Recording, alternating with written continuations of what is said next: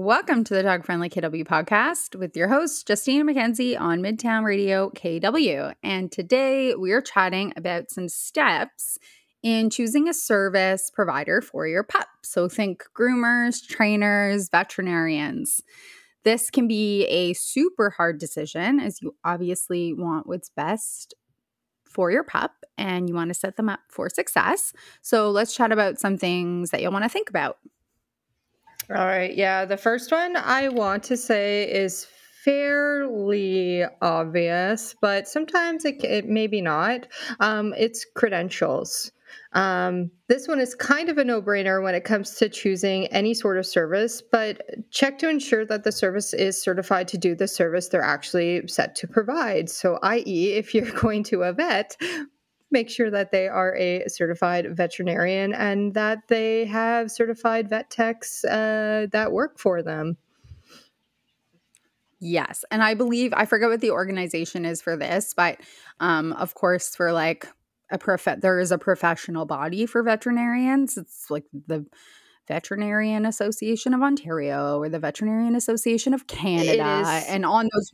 It is the C V. It is the C V O. So it's the College of Veterinarians of Ontario, and it is a public register available um, with information on veterinarian license status. So, that is, you have a vet, and hopefully they are legit and haven't done anything to have their license removed. Um, what you can do is you can go on the C V O website and search to ensure that the vet you or vet tech you are going to uh, is actually falling under this uh, b- umbrella of licenses. Um, again, that's the C V O. If you search C V O dot com in, in Google, it'll it'll show up for you. Yeah, where this gets a little murkier is with trainers. Um, there are definitely um, certification bodies for dog trainers across Ontario and across Canada, but unfortunately, dog training as a profession is not properly regulated. Um, so just because there is like a certification doesn't mean there's any like regulatory things happening on a regular basis to make sure that those people are actually doing their due diligence and know what they're doing. Um, so this is a bit of a tough one, but obviously you want your trainer to have some sort of training in dog behavior, in training methods. This is going to depend on what methods you go with. Um, kind of all of those pieces. Ken's, anything to add on that? No, you can just do, um, you know, checking things like, you know, their experience. So how long have they been training for? Um, even newer trainers obviously need to build up, you know, clientele and rapport. So, but a lot of them have done uh, a lot of work in the past with, with dogs um, or other animals. Uh, another thing is just uh, checking uh, basic standards and guidelines. So uh, this is more so regulated in the States. In Ontario, it's kind of a gray area, but there are, again, um, certifications that do say like, hey, yes, I have done this. The Animal Behavior College is one that a lot of people go to and will get certified. They are R plus. Um, for the most part, but there are, you know, documentations out there that can uh, be used as credentials. Um, getting uh, referrals is really, really important when it comes to trainers, and we will talk about that a bit later. Um, but yeah, th- unfortunately, there's no I am a trainer document. Yeah, the one thing I will say is that um, I forget what the exact title is, but like, behavioral, so like dog behavioral or behaviorists, there is a like an actual body that regulates behaviorists, and there is like certain credentials they have to have obtained. So that one is actually like separate and aside from trainers. Um, so if you were, let's say, recommended by your vet to go to a behaviorist, you would want to look for a true behaviorist, and there definitely is a governing body for that type of work. Um, but groomers, no clear credentials. Same. Um, you see a lot of, yeah, apprenticeships for groomers. It's more, it's treated more like a trade, right? Yeah, it's the same as trainers. Like, uh, unfortunately, there's no like body that's uh, that looks out for registered groomers, so to speak. Um, There are different courses that uh, groomers can go to um, to, you know, just better their knowledge, but a lot of it is passed down knowledge. So, um, yeah, exact. Kind of think of like an, a, a tattoo artist. It's uh, like an apprenticeship, an apprenticeship type model. Um, you are brought under the wing of an experienced groomer. They teach you the ways.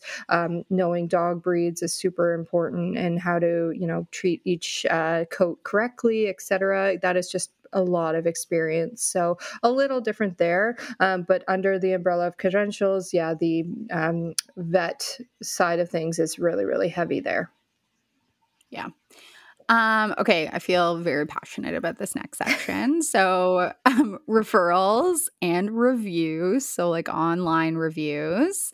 Um, obviously, there's loads of places where you can get reviews for different types of services, whether that is Google reviews, Facebook reviews. Um, some people use Yelp. I don't really use Yelp. I'm a Google review girl, but like, you can bet that I am not going to a new service provider for anything without doing a deep dive into their Google reviews. Like, I'm going down that rabbit hole. I will say that take Google reviews with a grain of salt. Like, I tend to look, more than anything, I tend to look for patterns.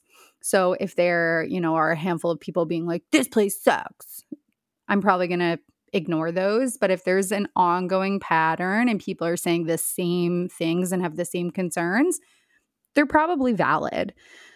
Um, also keep in mind that sometimes reviews can be disputed and screened and then they get deleted. So that's a thing to keep in mind as well. But let's talk more about like community reviews and referrals. So Kenz, where would you go as like a resource for, for this sort of thing? So we are really fortunate to have a awesome um, online community of dog owners um, in the area.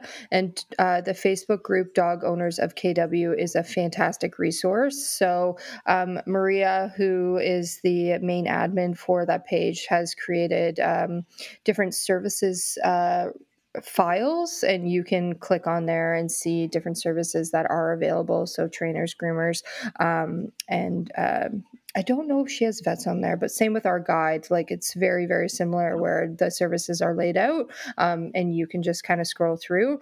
So yeah, so while the list is super helpful, um, one thing that can also be incredibly helpful is to search in the group. So if you search like positive reinforcement trainer or balance trainer or groomer for doodle, um, you're going to get an onslaught of threads where people have already probably answered that question a lot of times. Um, they have been um, really increasing the moderating. Yes. Um, because there are so many questions of this nature. This is one of the reasons why we did this episode. Um, they are really uh, increasing moderating on those types of questions and encouraging people to do a search because there's so much existing knowledge already there. So just with a quick search, you can get a really good sense of who in our community is incredibly reputable. So between that and Google reviews, you should be in a pretty good place to know if um, – a service is well sought after, essentially. Yeah, this is a key starting point, I think, for a lot of these searches on what will work and what you what you think will work best for your dog. So start there. Again, Google Dog Owners of K W group. Great starting point. Okay, so Kenz, I'm looking for a service that has like an in-person space, facility. What are some of the things I want to keep in mind if I'm going to go see a space? Um, so a trainer has a space, a vet clinic, or a grooming salon. What do I want to look for? Well, please make sure the space is clean. If it's not clean, then maybe, hmm, I don't know. If you're thinking of, you know, if it is a training facility that you are planning on training your dog in, or maybe eventually boarding them, a lot of training facilities do offer that kind of board thing. Vets are huge. If you go into a vet, a, a vet facility should be as clean as a human hospital. So there should be no difference there. Um, you should walk in and feel like you are in a very sterile environment. Um, and lastly, groomers. Yes, there's going to be dog hair everywhere. It is a grooming salon. However, um, you know, have a look around quickly just to see if, um, you know, they're uh, storing their um, cutting shears in a, in a, a correct manner, that there's not, you know, piles of dog poop places, you know, like it's, it's things like that. So yeah, just check to see that the place is tidy. Um, is it ventilated? This one is really huge, especially in like, um, in, in grooming salons and vets clinics.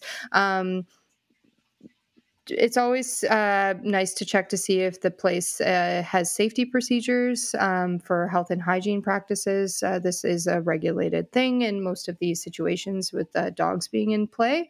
And uh, yeah, don't be afraid to check out the facility beforehand. Uh, I think this is one that a lot of people choose um, to forego. But if you are choosing a vet, like, don't be afraid to go in and check it out, scope it out a little bit. Um, you know, meet meet the um, the team if you can. Same with like groomers. Yeah. You know, introduce yourself, introduce your dog, see if you get a good vibe. All of these things. Um, don't be afraid to do that. Especially, especially with a vet clinic, because these are the folks that are going to be supporting you at some of your most stressful times. So you want to make sure that you you know you walk in and you get a good vibe from their space, and it feels like a good fit for your personality, and you like the staff, and these are people that you're going to be engaging with when you're probably not your best self, to be honest. That is so true. Um, right? Like if your dog is sick and not doing well. So just something to keep in mind. Don't hesitate to meet with these types of service providers before you commit to working with them. Yeah, very, very true. So there we have it. We've talked about the first few things to look for when choosing a service for your furry pal. When we come back, we'll continue chatting about other things to consider because there's still quite a few. So we will be right back.